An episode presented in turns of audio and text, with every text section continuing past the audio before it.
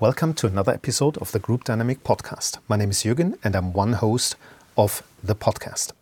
Today I'm talking to David Jamieson. And David is the president of the NTL, the National Training Laboratories, and a retired professor of various OD programs.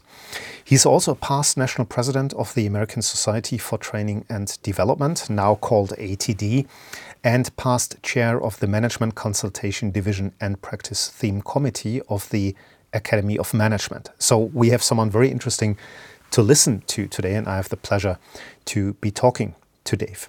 We are talking about use of self, a very interesting, very complex, and sometimes, at least for me, intimidating topic, but you will realize that it is not so difficult and that you can start quite easily by just being aware of things that are triggering you, probably emotionally, and then hold, sit back, reflect, and think about your choices. Don't put yourself under stress. If it's a bit complex, it's a lifelong journey, as Dave says. Now, enjoy this part of the podcast.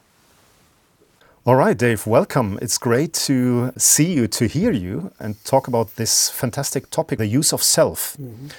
And we will probably get back to the question how will I do that? But mm -hmm. I think in the beginning, what is use of self? What is myself besides me being Jürgen?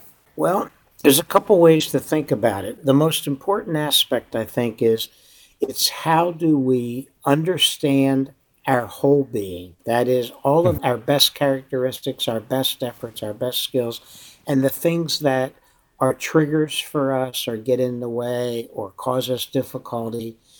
And so it's how do I understand my whole being? And then how do I use that to execute the intentions of my role? So let's say we're talking about a professional role, like a change agent or a leader or you can even apply it to being a father or a mother because it's the intention of your role and how you use yourself to execute that. And it involves understanding the situations that we're in. So, you know, we go from one meeting to another meeting, or we go from one community to another community. How mm-hmm. do we take in data so that we're trying to relate our intentions to that particular situation, and I call it a social situation generally, because there's other mm-hmm. people involved. And then how we actually make decisions to behave, or to say something or not say something, or to stay or to leave. And so all of these things we sort of take for granted because as we grow up, we learn a whole bunch of things mm-hmm. through our parents and through our schools and through our communities that guide the behaviors that we live when we're adults. Mm. And what we want to do with use of self is give people the understanding that the more they understand themselves, the more choices they actually have in terms of how they execute their roles. So that's what use of self is really about. When you say it, it sounds so easy. not easy. If I think about, you mentioned roles, if I think about the many multiples roles that I have, plus the role transitions uh, yes. uh, that I'm going through, it sounds tremendously difficult to see these things, to experience them. Yes, it can be because we do have multiple roles. But think about it in terms of a specific role mm-hmm. and various situations that we're in. So when I've been teaching people, I've been either teaching change agents or leaders. If I wanted to do a parenting class, mm-hmm. I could apply the same principles, only each of the, the people there would be focused on a different role, is all. Mm-hmm. mm-hmm. mm-hmm. And so in our own lives, we try to figure out what's most important to us. Where am I having success?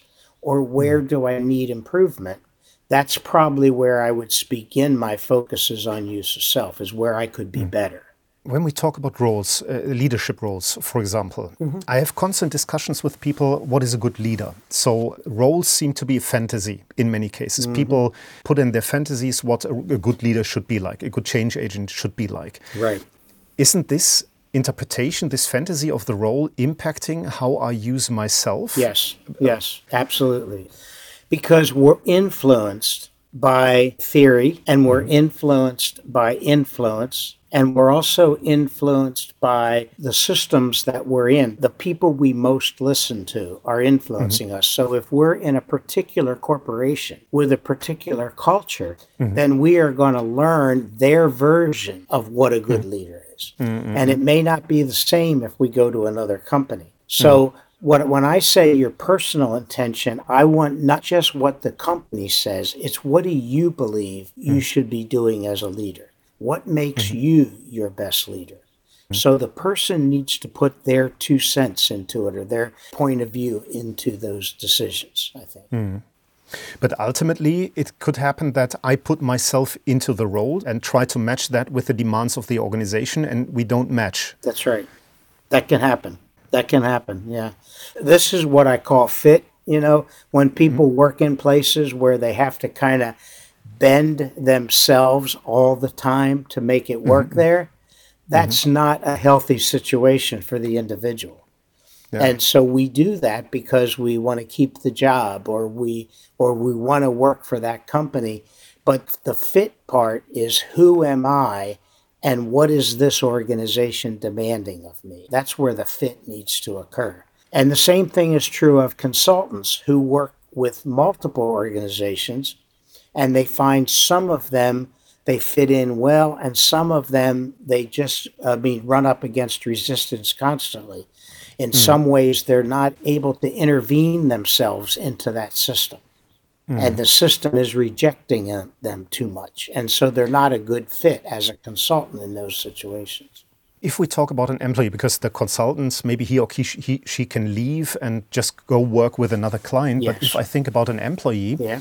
and the best self, becoming a best version of yourself, I'm wondering if I, as an employee, have the chance to decide that, or if I have to submit myself to the organization and they decide what yeah. my best self is going to be, and I simply have to adapt. Otherwise, I'm getting expelled from the system. I think that is a challenge, and I think it's a real challenge. And most people often don't deal with their side of that discussion, meaning that they let go of their intention and their desires in order to live in that organization. Psychologically and physically, that is not healthy over a hmm. career. So what I what I often do with use of self is try to help people remember there you always have choices and there are always better environments for all of us. We don't always know where they are, but there are better environments for us. And it doesn't mean we should hop around. But this is why, if we do a better job at the education level, and if we do a better job when people are starting their careers, we would help people find the right environments, the right situations, and the ways where their best self can come out. Because part of what we manage at any given time is we manage our strengths and we manage our undeveloped sides all the time. So mm-hmm. if they want person A to lead a team and hold meetings with the team, and that person is scared to death to lead, mm-hmm. Mm-hmm. they're going to have trouble with that role. And that, but that may be a beautiful thing for them to develop that may be a beautiful way for them to develop that, that leadership side of themselves. When I listen to you, and I have constantly coming up a couple of things that I'm very skilled at, probably, and yeah. things I'm not very skilled at. And I'm wondering if I have to become the best version of myself, I immediately feel a lot of burden that is being put onto my shoulders, maybe yes. by myself. Yes isn't this stressing people out if they have to be develop in these areas or, or have to, to learn this and that all the time? I, I think it can when they don't know how to develop themselves. That is, how mm-hmm. to use the learning cycle, meaning that every situation they're in provides them with feedback if they keep their eyes and their ears open. Mm-hmm. Right? Now, a lot of times we're in a hurry. We do things, we don't learn from them. Mm-hmm. if you know what I mean. So, part of what I, we try to do is say every situation is an opportunity to learn something about myself and mm. how I impact and land on other people and how mm. well what I wanted to do, whether it was executed or not. So, so, so part of it is is I don't worry about whether I did perfect every minute of every day. I worry if I'm if I'm not learning from my experiences every day. I don't want to have extra stress. I don't want to have extra burden, but I may find that there's a part of myself that is coming out in some groups because mm. I am triggered emotionally by people in that group. And if I understand that, then I have a little bit more control and a little bit mm. more choice of how I behave. If I don't understand it, I will tend to react. All right? I would totally agree to that. But if I now think about a couple of leaders, and I think the timing, the hectic in daily business, mm -hmm. that's definitely one, one crucial point. So for me, the question is do we allow ourselves time to breathe in daily business and to really think about what's going on? But isn't that also a very high demand of people who are getting technically trained? I'm sitting at a university, technical university, and usually we don't have these type of offerings uh, in right. the curricula. That's right. I wish we did. I really wish we did. I've brought them to some MBA programs, and I've brought them to most every organization development program that I've had mm. part in. I mean, because each one of us is a different journey. Each one of us mm. needs a different journey to develop our best self and to use our best self. And you're mm. right. In the workplace, we're not helping people at all. We're asking mm-hmm. people to do more and do it faster. Yeah, yeah. One of the things that gets lost in that is something we call the reflective pause, meaning mm-hmm. that is, after experiences, we need to have a reflective pause, even if it's going home at night or spending five minutes in our office by ourselves or something. Anything mm. that works for somebody to say, what do I, what happened in that last situation? What can I mm. learn from that? And then let me move on to the next one. Because mm-hmm. what that does is it actually helps to embed it in our mind as opposed mm-hmm. to just letting it fly by. Sometimes when people are moving so fast, they never do the reflective pause. Well, the reflective pause is the way in which we take in information that allows us to change. Hmm. I'm just thinking about daily stand ups or weeklies or recaps that, that seem to be very popular in startups here in Berlin. They're doing this constantly. Mm-hmm. But w- when I hear you talking, they seem to be, in comparison, these stand ups and recaps seem to be very functional, focused on the product, on the outcome, yes. and not on the process, That's especially right. not That's on right. the individual. That's right. And remember that it's up to us to pay attention to ourselves because the organization is not going to do that. Mm-hmm. The organization is not going to be worried about how you're doing and whether you're your best self, other than the fact that if they don't like what you do, they may not want to keep you. That's all. Yeah, but, yeah, um, yeah. The main thing here is there's not a right answer. There's not one way to do it, but there are mm-hmm. significant pieces that we work on. We work on mm-hmm. understanding who we are. We work on the clarity of our intention Mm-hmm. We work on how to show up and be present so that we are mm-hmm. in that system at the moment. Because when our mind is in the last system, we're not mm-hmm. present in this system. Right? So for leaders who have very busy schedules, they have to pay attention to that. And a mm. lot of leaders could be a lot better, I think, the ones I've worked with, hundreds of that I've worked with. A lot of mm. them aren't that good because they're only task oriented. They're hmm. losing mm. their connection to people. Mm-mm.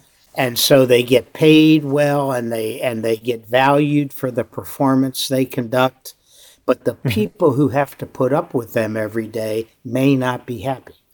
Again, use of self can have a big impact when it's done well. If I use myself, for example, and we probably talk about self awareness as one crucial thing in use of self. When I came into this room, there were two students in the room, mm-hmm. and I had to kick them out which was not very nice. So yeah. I, let's say, regressed into my role as a professor yes. and I used my power that I have over the students. So I basically used force, yes. more or less. Yes. I used my position power. But if I reflect that, I feel shame. Yeah, yeah. And it took quite a couple of years to embrace this shame. And someone I really appreciate, he said, it's the shame of learning. Yes. So if I, as a leader, take some time think about myself, think about my behaviors and how I show up in role, yep. I might feel shame because I've learned something. So learning is linked to something that is very bad because I was ashamed when my mother scolded me and all these type of Yes, things, uh, for example. So, exactly. do we have to accept this shame? Can we transfer it into something better? You know what I mean? Yes, I think there's a couple of choices in that. Number one is when you came into the room and you knew you had to get the students out of there, the first pause for you is what choices could I use that would mm. have them leave? Mm-hmm. Some will produce shame, some might not produce shame. Mm-hmm. That's the word that's where the word personal choice comes in. And so if you had found another way to say something to them and they grabbed whatever they had with them and they left and you didn't feel shamed. But hmm. if you had to use force or authority, hmm. then maybe that's what you thought was the best choice at the time.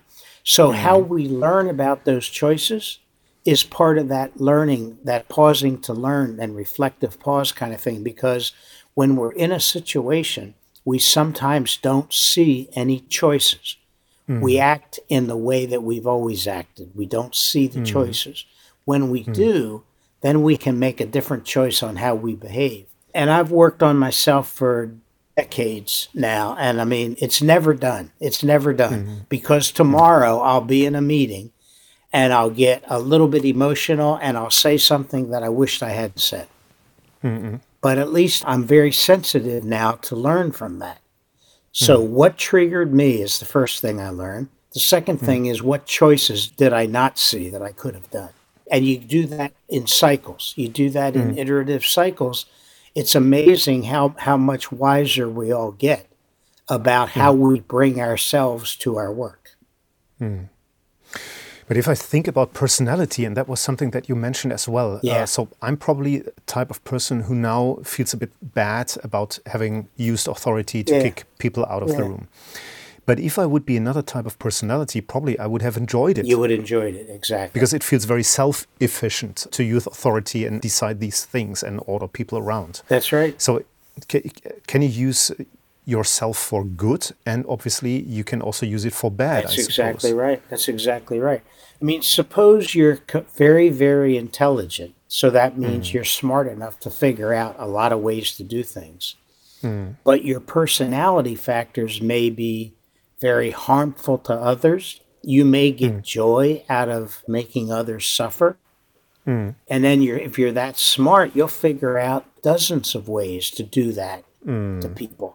So when we talk about the self, for example, think about the hmm. self. The self is made up of a lot of different elements. So when we say build self-awareness, it's not just know what your style is or know what your instrument says or what your personality of type is. That hmm. those are all important, but they're only part of the story. The other part of the story is what's my knowledge and skill sets? But another part is what are my traits and characteristics as a person? Do people hmm. say about me, he's hard to understand? Or do they hmm. say, he is easy to work with? Hmm. Those are characteristics that other people pick up. And we also have our emotional side. Every one of us is an emotional being. And how we understand our emotions and how we manage them is very different across the population. And then finally, we have identities. That is, what social identities we have, what cultural identities we have. So, a lot of our behavior is driven through our identities and our cultures. And when we understand that and we go to another country or we go to another organization, we have to recognize when that's going to be acceptable and when it's not. Mm, mm. That sounds extremely complex, and we probably talk about how I can start this journey Yeah. that will never end. That's like right. You said, That's right. It's it's a lifelong journey, and it is complex when you put it all on paper, but you Yeah. don't work on it all the time. In other words, you work mm-hmm. on parts of it at different times. Mm-hmm. So what we do with people a lot is we get them started off with answering a number of questions to themselves in private. We call it honest self-assessment, the one we do mm-hmm. only with ourselves. Mm. And then when they've done that, we try to get people paired up with somebody, paired up mm. with somebody that's either a stranger or somebody mm. they know and trust. Not their boss, not their life partner or something, but somebody who they can talk to. Because hmm. as soon as you do your own self awareness, you need to test it with somebody else who sees you. Hmm, hmm. And that conversation is usually what gets people started because they identify one, maybe two things or three things that become ahas for them. Say, oh, I really never thought about it that way. Or I never knew that you were experiencing me that way. Mm-hmm. So, because of that, that gives me a target to start working on. Don't rate yourself every day, just try different things. So, there's mm-hmm. this person in a group that you always seem to get in conflict with. Think mm-hmm. about some options of what you mm. could do in the next meeting you have with that person and try them out. So, what happens is people work on one thing for a while, and I've watched people overcome many things that they used to not mm. like about how they behaved. And then they move to something else. Then they say, Well, now I've just changed my job, and my new job is asking me to do things that are hard for me. So mm. now I got something new to work on. Mm. And that's the easiest way to manage it. For me, what is still resonating with me is the trigger. So something has to happen, and I have to realize that I was triggered for whatever Yeah, reason, yeah. and then work with that a couple of times. And this, what I call trusted partner concept, mm-hmm. is very simple. It doesn't have to be a therapist or a psychologist, it has to mm-hmm. be a person who sees how we behave mm-hmm. and we trust them, we listen to them, and we do our own assessment. And in talking it through with somebody else, we get new insights. Yeah, yeah. When I went to graduate school years ago, there was a, uh, a faculty member who had written a monograph called It Takes Two to See One. Mm-hmm. That is something I've now built into all of my use of self work because what it meant was it said, if I can't share with other people who I am, then they will mm-hmm. have to guess who I am. Mm-hmm. That's one half. The other half is if I don't get feedback from people who see me behave, then I'll hmm. never know for sure what my impact really is. Mm-hmm. So the takes two to see one is a really easy thing to live with because as I've moved between organizations and as I've moved between different stages of my career, I seek out other people who I know can be trusted advisors for me. Hmm. And after hmm. a month or two, I say, Tell me what you saw when we were all in that meeting. Tell me mm. what you saw about how I spoke up. Mm-hmm. And then I learned something. That's interesting. For me, I learn when you say trusted advisor, for me, strangers, for example, if I'm sitting in an HI lab Yeah. or in a similar T group or something Yeah. like that, I often listen and learn to strangers Yeah. that I will not see afterwards anymore That's right. because I trust that a relationship cannot be harmed that much. If I would do this in my organization, probably I would be more afraid that a relationship Yeah. is being harmed. See, part of what I say is try not to use the people you work with every day as a trusted advisor, but look for somebody who sees what you do, who knows Yeah. you. Maybe they're outside of your company. Yeah. But the point is, I, when I say trusted advisor, it's someone you have no doubt that they mm. don't have another agenda for you. They are trying to help you. That's all you need because that opens up our ability to speak. which is probably very difficult to find someone who's working closely with you without your own agenda. I It sounds know. to me like my boss hopefully would do that. Yeah, uh, in the I best know. case. I know. Well, if people understand these concepts better, if we get it spread around better, then leaders could be very helpful to people that work hmm. for them, or peers that work with each other could be very helpful to each other. Hmm. But we have to open up the space where people are psychologically safe and they can be free to talk with each other. And the purpose is always to improve what we're doing. The purpose is not hmm. to hurt anybody.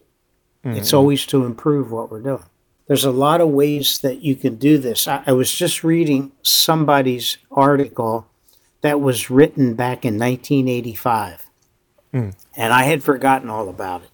And they sent it to me recently, and I just finished reading it, and it has a dozen different ways that help to talk about use of self. But it was done so long ago, it wasn't talked about as a use of self article. But mm-hmm. when I'm looking at it today in 2022, I'm looking back at it and saying, wow, that was really powerful that long ago yeah. to be able to say some of those things. I have a mentality now to think in use of self terms. So every time I'm reading stuff, I can see different things happening. And then when I go into teaching or consulting, I'm already thinking about things that are going on inside of me as. I'm walking in the door. Yeah, yeah. Because I know if I'm not in good shape, I'm not going to show up very well. So that would be another question. If I realize that I'm not in good shape, yeah. I cannot, I shouldn't use myself that day right. probably for whatever reasons because right. I have stress at home or whatever. Right. Would the suggestion be don't use yourself, don't don't go into this meeting, don't show up? No, no, no. You can show up and just make different choices. For example, you might decide to participate less today if you're not feeling well. Or yeah. you might tell a friend of yours that you've got a couple other things on your mind today, so you don't want to take the lead in the meeting. Mm. Mm. That's all. You, you want to just shift. You don't have to be absent, you can just shift mm. what you're doing. I instantly remember a couple of situations with my students when we do these, we call them interpersonal dynamics classes, mm-hmm. similar to the HI lab. Yep. There is often a discussion between those who are more vocal in the meetings yeah. and those who are more quiet. Yeah. And for me, it's a choice whether you be vocal and or you be quiet. Yes, but very often, yes. There comes judgment into that. So those who are vocal, these are the good ones, and those who are quiet, these are the bad ones. uh, so I mean, if I make the choice not to participate that yeah. much, it can probably seen from the organizational perspective or from my boss's perspective as he's not a good fit.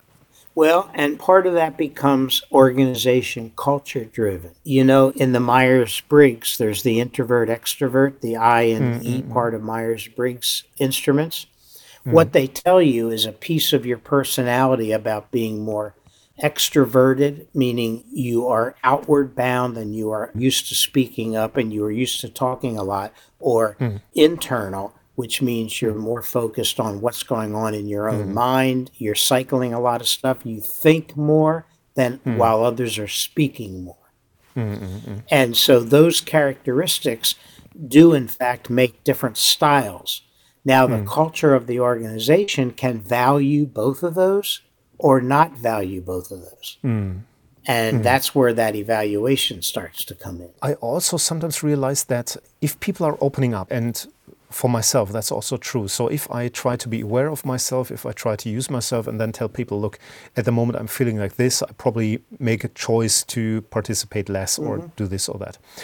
Sometimes I have the impression that people are not annoyed, but but surprised that I share such personal things in a professional environment. Yeah, and yeah. at point at times it seems to be reasonable not to share that much I about know. yourself because it creates an awkward situation. That's true. That's also organization culture based. For example, leave your personal self at home and come to yeah. work as a professional. Yeah. What that's asking people to do is to keep dividing themselves. There's a great book called The Divided Self, written by uh, mm-hmm. uh, Parker Palmer. And he says that the society creates a lot of divides for us. And mm. so we become multiple people inside the same skin. What we want to try to do over our lifetime is become more integrated and whole as best we can. Mm. So sometimes when we see a person who's very successful, very well liked, has great impact on people. One of the things I would say look at is whether or not they are acting as one whole person most of the time. Many of us don't always get that choice early in our career because we're mm. kind of told to follow these cultural norms and act mm. this way when you're at work and act this way when you're at home. And I don't mean that they have to be identical at all. I just mm. mean that the more divided they get, the mm. more of our energy goes into figuring out which persona we are working in. Mm. So a lot of energy goes into that.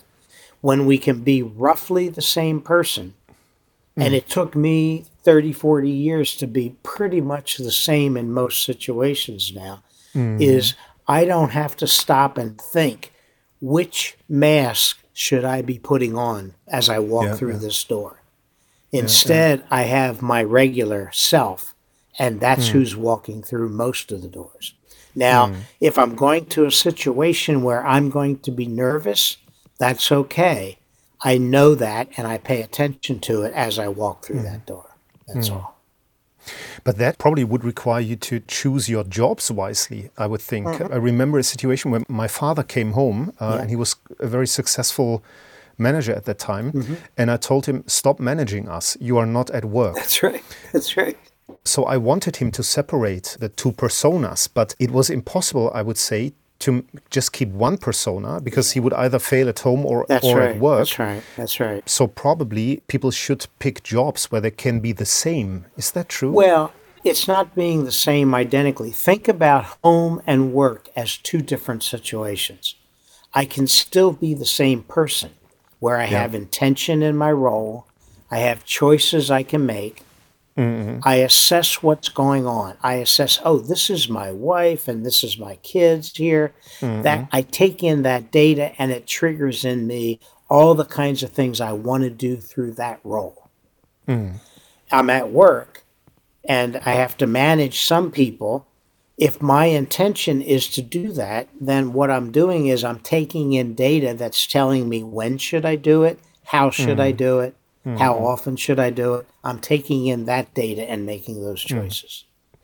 So again, it's about choice point, Yep. points, and maybe the question: Do I feel comfortable with the choices I have to make Exactly. to be proficient in the role I'm now playing? Exactly, exactly. And one of the things I learned from my students was how many people would look at a situation and say, I have one reaction in my head, I don't see any other choices.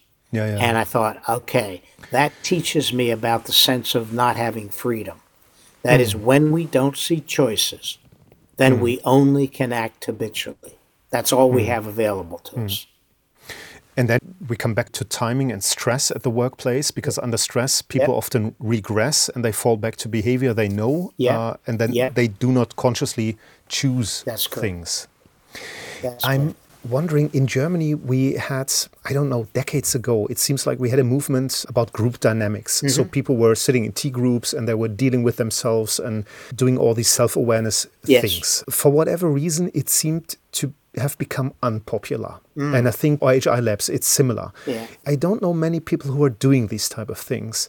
Do you have a fantasy why it has become unpopular? Or yeah, I know. I feel the same way. I feel the same way. There was a time when it was more popular, and I think more people went to them and then they told their friends.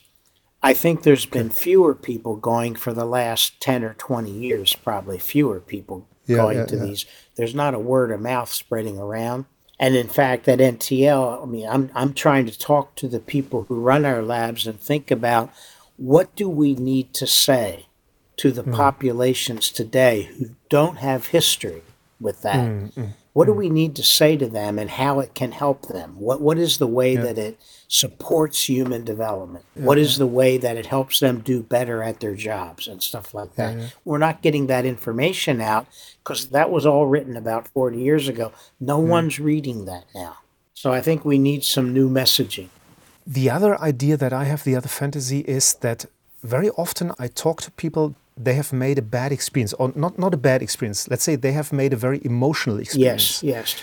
It seems like people don't like these emotional Nobody likes experiences. it. That's right. That's right. I think it's a pity because, especially nowadays, we should deal with these topics, but at the same time, it seems like we tend to avoid looking at ourselves Oh, I know. and also discovering the shadow side. That's Um, right. That's right.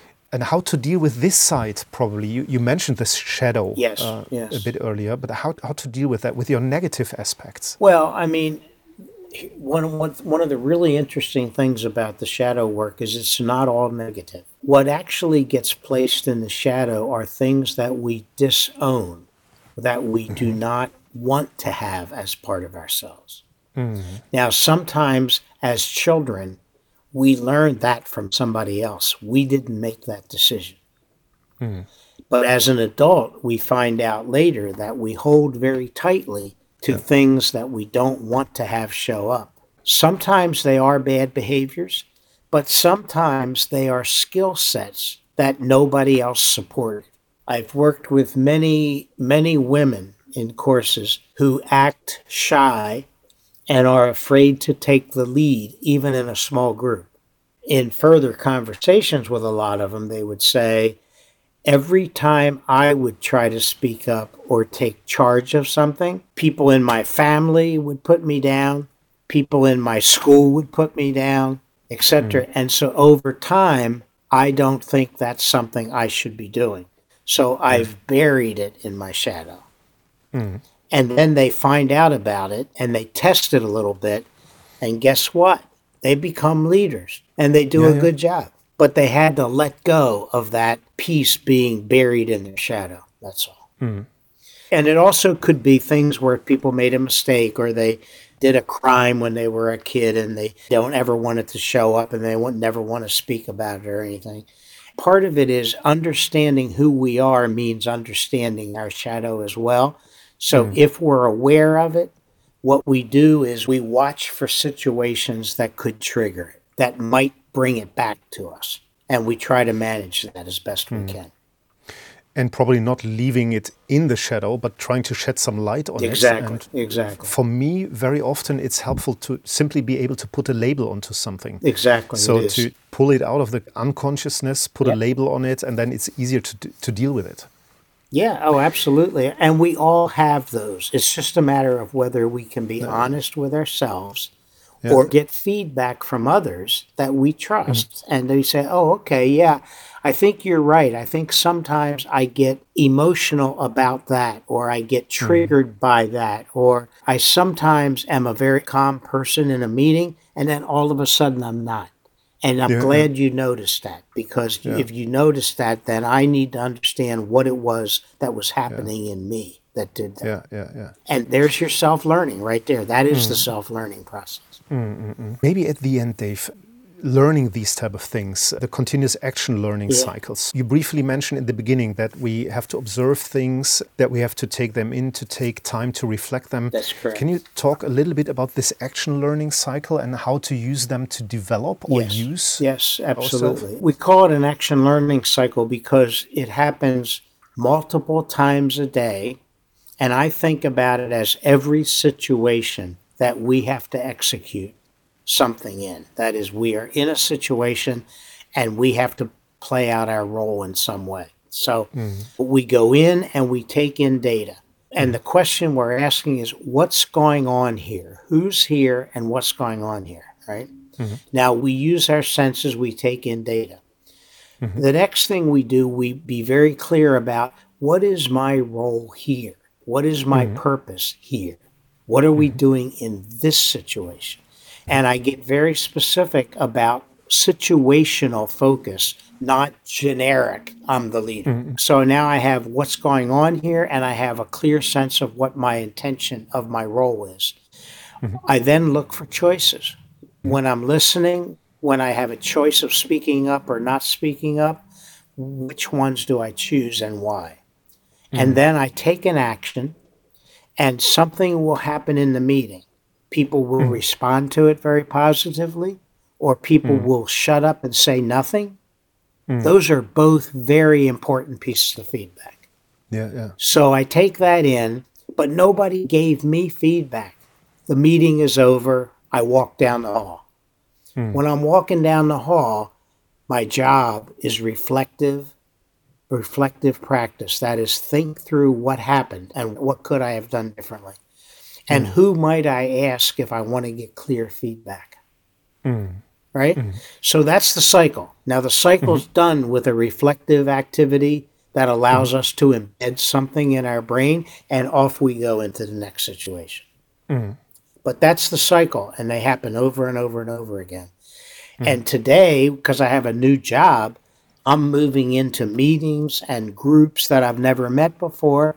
And every time I'm using that cycle because I have to decide how I'm going to show up. What's my role going to be here? Again, what comes into my mind is a student who recently said, We were just sitting there, just thinking, reflecting. And it came the notion of this is a waste of time because we're not doing anything, we're just sitting. and I was like, Ah, interesting. That yeah. sitting, reflecting is considered a waste of time because yeah. people think we're not ticking a box, we're not achieving I know, something. I know and this fear of missing out something that's quite interesting right. that seems to sneak in and prevent this reflection at times exactly and all of our societies i think and even in our two countries are so task oriented they're unbelievable yeah, yeah. which yeah. means doing is always outweighs everything else yeah, yeah and the problem is without thinking and pausing once in a while we do a lot of things that are not done well yeah. and that have to be redone later and the reflective part is not spending hours. I'm saying, as an individual, I want a dozen reflective pauses a day. I want short things, something that I'm taking in quickly, and mm. then I'm moving on. That's mm. my part of it. If I want to mm. sit and talk with people about it, that's another form of reflection. It's not hmm. personal, it's reflection with others. And that can take a little longer, but that's more about being and learning than it is about doing. Yeah. And that's fine. I mean, but we have to accept that that's okay. Yeah. Yeah. Interesting topic. I think, like you said, a, a tremendous amount of work ahead of, uh, yeah. of each of us. So, thank you for sharing these thoughts and providing the opportunity for me to reflect a little bit about the students yeah. and how I used myself. Perfect. Yeah. Probably doing a couple of other choices. I think that's good because it's about life and it's about how we show up the best. So yeah, think yeah, about yeah. life and showing up. People don't think about it. They build a routine and they show up in their routine. Yeah, yeah, yeah. And all I'm saying is situation to situation, we may take in different data and make different choices. That's what I want people to learn how to do. Yeah. Especially these trigger things. Triggers for me are a phenomenal thing to me, it's always like a needle someone is putting into me and yes. it hurts. Yes. And one way is to pull out the needle, throw it away. And the other one is to hold the needle and look at the thread that is connected to yes, it because exactly. that will lead you to something that is kind of a discovery. That's a uh, great, uh, that's a say. great way to put it. Yeah. No, that's, that's absolutely right because yeah. tr- triggers for the most part are emotional memories. Yeah, that someone or something is triggering in us and some are negative and some can even be positive like we can even remember a very positive event when mm. we hmm. walk into somebody else's event and we say this reminds me of my 12th birthday yeah. oh wow yeah. that was wonderful yeah, you know so the emotional side is very active in most of our triggering and sometimes it's fearful because it raises a negative emotion and so then mm. it's more fearful but it could go either way is important. How we react to that is the is the main question here. Because hmm. if I don't think, then I will probably react in a way that I'll be sorry for later. Yeah. That's the reason. Dave, thank you again very much for your time. Well, thank you. Thank you. This was a great conversation and and I appreciate you creating this. This was another episode of the Group Dynamic Podcast. Thank you very much for listening, and I'm looking forward very much to hear you next time.